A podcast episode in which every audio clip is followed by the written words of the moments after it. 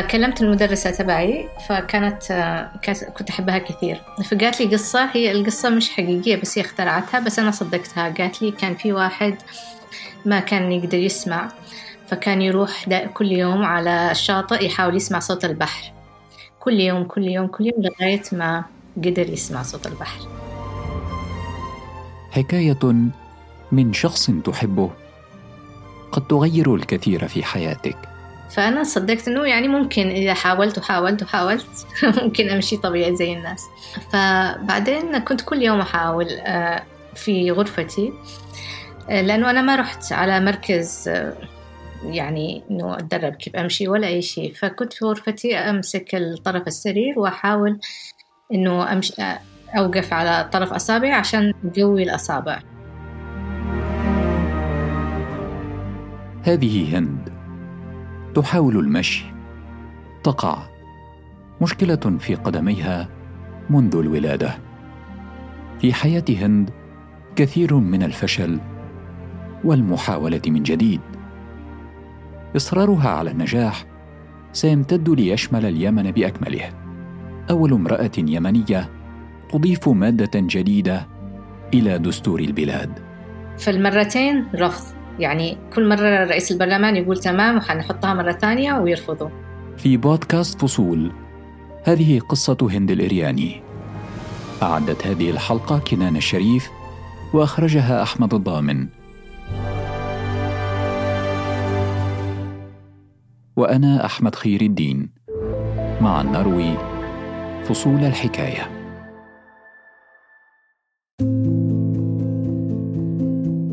عانت هند منذ ولادتها من إعاقة الانحناء والتقوس في القدمين. لم تستطع المشي بشكل طبيعي منذ أعوامها الأولى في مدينتها جبلة وسط اليمن. قبل أن تبلغ هند سن الخامسة، أجرى الأطباء لها أربع عمليات جراحية كي تستطيع المشي. فأول عملية عملوها لي في جبلة، بس لأنه ما كان عندهم هذه الإمكانيات الكبيرة فما نجحت العملية. بعدين سافر... بعد سنة سافرنا، والدي جاله سفرية لتونس، وعملت هناك ثلاث عمليات خلال طفولتي. نجح الأطباء، تمكنت هند من أن تدوس على قدميها، ولكن فقط باستخدام كعبي القدمين.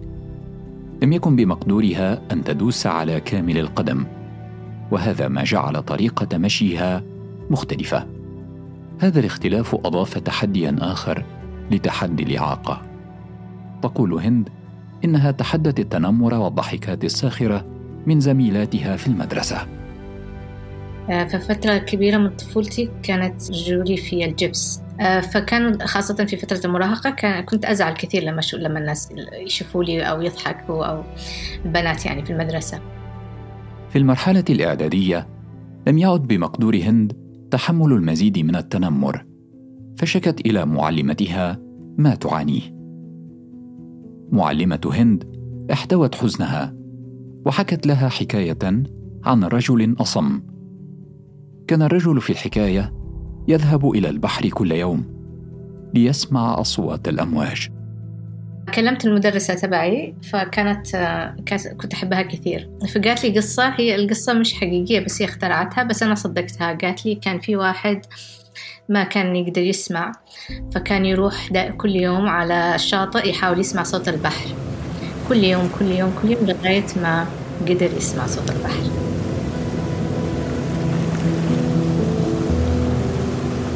فأنا صدقت أنه يعني ممكن إذا حاولت وحاولت وحاولت ممكن أمشي طبيعي زي الناس.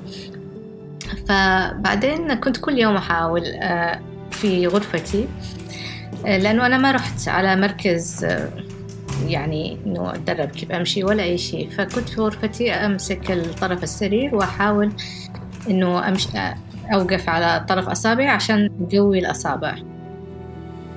الجهد يأتي بنتيجة. تحسنت حال قدميها. آه طبعا هذا الموضوع، المحاولات استمر سنوات طويلة، يعني لغاية ما وصلت الجامعة حتى اليوم الحمد لله. يعني آه إلا إذا كنت مرهقة ممكن حد يلاحظ شوية إنه في شيء، بس غير كذا ما ما عاد الناس ما عاد تتفرج. خلال حديثنا معها كانت هند تجد في كل إجابة فرصة للضحك. جدي الله يرحمه كان يقول لي أنت مش حتتزوجي. عزم هند وروحها المثابرة قاداها بعد ذلك إلى بيروت، حيث سجلت لماجستير إدارة الأعمال. في ألفين وعشرة تحصل هند على وظيفة في الاسكوا، وهي مؤسسة تابعة للأمم المتحدة تعنى بالقضايا الاقتصادية والاجتماعية في غرب آسيا. فالاسكوا فتحت هند عينيها على حجم التحديات التي تواجه اليمن. ودائما اليمن دائما في نهاية أي لاحة في التنمية. بعد أشهر تبدأ تظاهرات في اليمن تنادي بتغيير الوضع السياسي. تقول هند إن الحياة في لبنان غيرت تفكيرها كثيرا وأيقظت أحلاما بنهضة اليمن، وها هو الشعب اليمني ينتفض ضد حكومته. حراك شبابي يثير حماس هند للتغيير.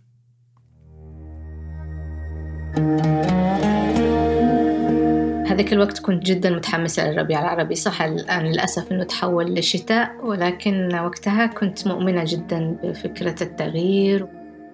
معدل الأمية في اليمن يصل إلى اثنين وستين بالمئة من إجمالي السكان، والفقر متفش. ولكن ما الأسباب؟ تساءلت هند وارتأت أن نبتة القات سبب رئيسي. لأنه كان أكثر موضوع يضايقني لما كنت أشتغل مع الأمم المتحدة، كنت أشوف الأضرار الاقتصادية وتأثيره على المياه. القات نبتة تزرع في اليمن وتحتاج إلى رعاية خاصة والكثير من ماء الري. تستهلك نبتة القات أربعين بالمئة من مخزون البلاد للماء. القات نبتة مؤثرة في الدماغ ومرتفعة الثمن، يتم تعاطيها عن طريق مضغها لساعات طويلة. تسمى هذه العملية التخزين. تشير التقديرات إلى أن تسعين بالمئة من الرجال وسبعين بالمئة من النساء في اليمن يتعاطون القات. أنا أحس القات هذا يعيق اليمن زي الإعاقة اللي كانت عندي يعني هذا يمكن أخذه بشكل شخصي، كان موضوع القات لأنه كنت حاسة أنه يعيق اليمن، مش مخليها تمشي لقدام، كل مرة يرجعها للوراء. في العام ألفين واثني عشر أطلقت هند حملة على مواقع التواصل الاجتماعي أسمتها أنا يمني أريد التغيير ولن أخزن القات في الثاني عشر من يناير. أصبح الثاني عشر من يناير مناسبة يمنية، يوم للتوعية بأضرار القات على اليمن واليمنيين. فهذه كانت أول حملة، وبعدين بعدها حصلت حملات. استجابت الحكومة المؤقتة في اليمن لحملة يوم بلا قات، ومنعت تعاطيه في الأماكن الرسمية وأماكن العمل. انضم للحملة الكثير من الشباب والشابات الراغبين في التغيير، خاصة أنها أتت بعد ثورة الشباب التي استطاعت تغيير الوضع السياسي في اليمن. لكن الحملة لاقت اعتراضات واسعة من قبل المواطنين. هذه سارة من صنعاء. أنا ضد هذه الحملة. القات مش مخدر والشعب اليمني متعود عليه، هو شيء فعال للتركيز والطلاب والعاملين بيستفيدوا منه جدا. لم يقتصر الأمر على أصوات في الشارع. نواب من البرلمان اليمني المؤقت اعترضوا على الحملة. كان من بين المعترضين القاضي أحمد الرقيحي والنائب عبد الرحمن المحبشي. هذه بعض اعتراضاتهم نقرأها كما وردت في الصحف. هل هذا الموضوع يمثل أولوية؟ هل الأولوية لمشاكل الكهرباء والتقطعات واختلال الأمن وغيرها أم لمناقشة موضوع القات؟ هذه الحملات ستفجر أزمة مجتمعية وسيؤثر ذلك على حالة الوفاق القائمة في البلد. رغم الجدل واصلت هند تحقيق الإنجازات. صدرت قرارات، وبعدها قلنا حملة إنه منع القات في الأماكن الرسمية، أماكن العمل، لأنه في ناس ما يشتغلوا يعني، أو هم يفكروا إنه بالقات بيشتغل أحسن يعني. ولكن لما يصير هذا الفكرة عندك خلاص يعني تصير متكل تماما على هذا الشيء، وتبطل تآمل بنفسك إنه أنت تقدر تعمل من غير ما تحتاج لمحفز إنه يخليك تشتغل. فكرت هند، لماذا الاكتفاء بيوم واحد للتوعية؟ بدأت تخطط لمنع القات في كل البلاد وبشكل نهائي.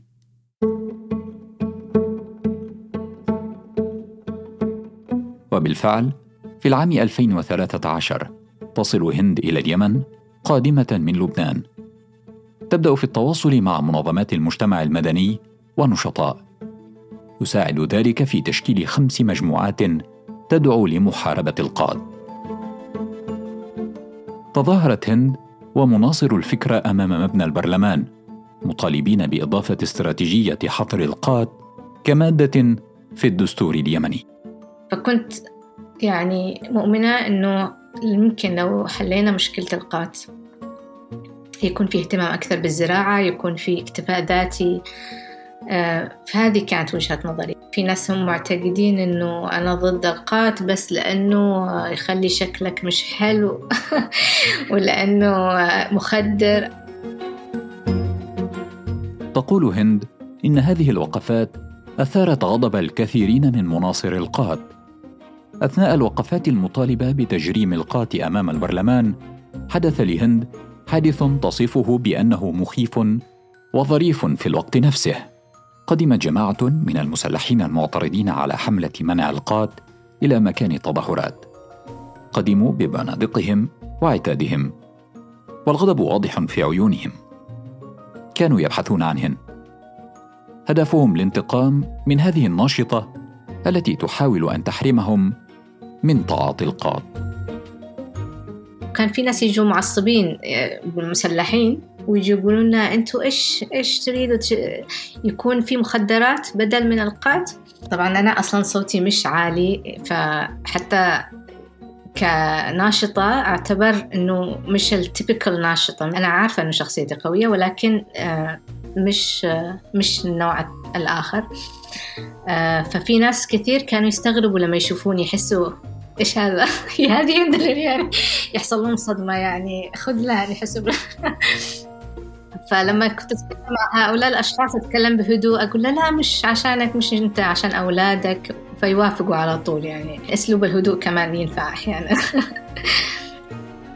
رغم خوفها من عتادهم تقول هند إنها تحدثت معهم بكل هدوء، بل واستطاعت أن تخرج نفسها من ذلك الموقف بكذبة بيضاء احتوت غضبهم.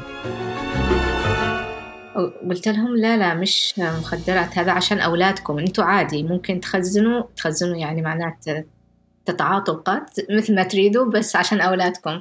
فيقولوا ها هاتي هاتي نوقع، لأنه كنت أجمع توقيعات. التظاهرات الشبابية زادت الضغط على الحكومة لحظر القات.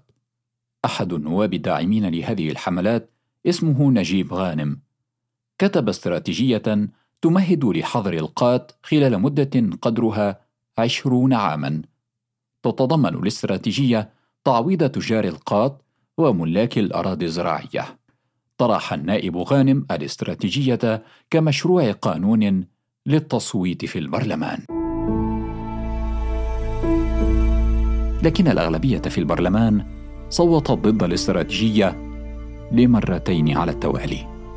تقول هند إن الرفض جاء من قبل النواب الداعمين للقات لأنهم يستفيدون من تجارته بشكل شخصي.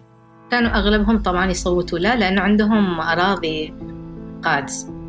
فالمرتين رفض، يعني كل مرة رئيس البرلمان يقول تمام وحنحطها مرة ثانية ويرفضوا. قالوا القات ذهب أخضر. طبعاً ذهب أخضر بالنسبة لهم، أما بالنسبة للبلد ولا أخضر ولا. في الثاني عشر من مايو لعام ألفين وثلاثة عشر تنعقد إحدى جلسات مؤتمر الحوار الوطني الذي تبدأ فيه كتابة الدستور اليمني الجديد. كانت المفاجأة هذه المرة بالموافقة على استراتيجية حظر القات بأغلبية الأصوات. هذا تسجيل أصلي لهند في الجلسة. موضوع القات إنه أصبح أهم من كل شيء في اليمن، يعني الآن القات أهم من الصحة، أهم من التعليم، أهم من الاقتصاد، أهم من الزراعة، أهم من المياه. لما يكون في بلد معتمدة على نبات وهو أهم من كل شيء وهذا النبات ممنوع في أغلب دول العالم، معناه ان احنا رايحين لضياع. يعني لما احنا نستبدل الزراعات الغذائيه ونزرع بدل حاجات ونروح نطلب معونات من الخارج عشان يجيبوا لنا قمح وشعير وغيره، لدرجه ان احنا وصلنا للطماطم بنطلب من الخارج، فهذه مصيبه وعيب. المفروض ان احنا نعمل خطوات. الماده تسعة وستين للتخلص بشكل تدريجي من القات يتم اضافتها رسميا الى الدستور الجديد. هذه هي المره الاولى في تاريخ اليمن التي يحظر فيها القات بشكل دستوري. كنت أقول إذا أخذوها في الدستور، وهذا كان حيكون أول مرة في تاريخ اليمن أنه يضيفوا بند عن القات في الدستور، يعني ححس أن أنا عملت شيء مفيد في حياتي، فلو مت يعني مش حموت مش حزعل. لكن هذا الفرح الذي عاشته هند لم يدم طويلا. في الحادي والعشرين من سبتمبر من عام ألفين وخمسة عشر تم الانقلاب على الحكومة المؤقتة وتعطيل العمل بالدستور الجديد. تقول هند إنها شعرت بالإحباط إزاء هذا التبدل المفاجئ، إلا أنها تتمنى أن يحمل المستقبل أملا جديدا في إعادة هذا البند إلى الدستور. ولكأنك عملتي أي حاجة، خلاص كله طار، يعني كل تعبنا راح هباء. صح إنه ممكن في المستقبل إن شاء الله ي... ممكن حتى بعد ما موت الله أعلم أنه يرجعوا يشوفوا هذا البند. بعد ثلاث سنوات من العمل المستمر تعود هند إلى حياتها في لبنان، تشعر بالقهر والخيبة بعد أن عاد القات إلى حياة اليمنيين، وضاعت سنوات من جهدها دون نتيجة.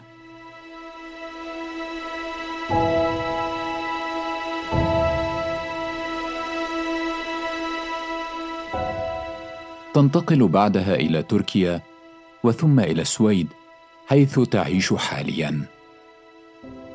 رغم الفشل الذي عانت منه هند بعد أن ضاع تعبها في إضافة بند إلى الدستور، استمرت في التحدي وكأنها تصر على المشي من جديد. ومنذ العام ألفين وثمانية عشر برز اسمها في السويد كناشطة حقوقية، خاصة فيما يتعلق بحقوق اللاجئين. سيتحول هذا النشاط الحقوقي إلى العمل السياسي. تنضم هند إلى الحزب الديمقراطي الاشتراكي في السويد، وتؤسس مع سبعة أعضاء في الحزب حركة سياسية تسمى دوليون، تعنى بعدة قضايا من ضمنها مستقبل المهاجرين العرب في البلاد. إحنا صوت المهاجرين هنا خاصة العرب بعيدين، فكنت حابة أنه أكون زي حلقة وصل، يعني بين الجالية العربية والحزب نوصل، والحزب وقتها كان هو الحاكم. لا يتوقف نشاط هند. تقول إن السعي للنجاح هدف بحد ذاته. الحياة أنا أحسها زي الفيلم، يعني فيها أيام صعبة وفيها أيام حلوة، فيها نجاح فيها إخفاق، تنزلي وتطلعي. دايما وقت السقوط لازم نتذكر أنه في في طلوع، وعادة لما تطلعي يعني يحصل سقوط بس تظلي already كنتي فوق، فتظلي قوية وبيساعدك تكوني أقوى وأقوى. أنا سعيدة أنه أنا مريت بكل هذا، يعني لو ما كنت رفضت الوضعي كان زماني الآن شخص آخر، شخص آخر تماماً، وحياة أخرى أسوأ من يعني سيئة، مش هذه اللي أنا فيها. أنا أشوف أن الحمد لله عندي حرية، بالنسبة لي حريتي أهم أهم شيء.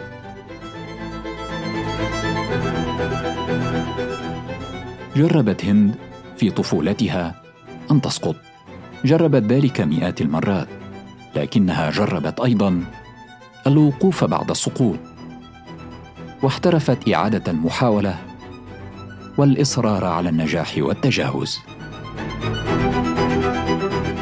هذه تحيات كنان الشريف في الإعداد وأحمد الضامن في الإخراج، وأنا أحمد خير الدين مع النروي فصول الحكاية.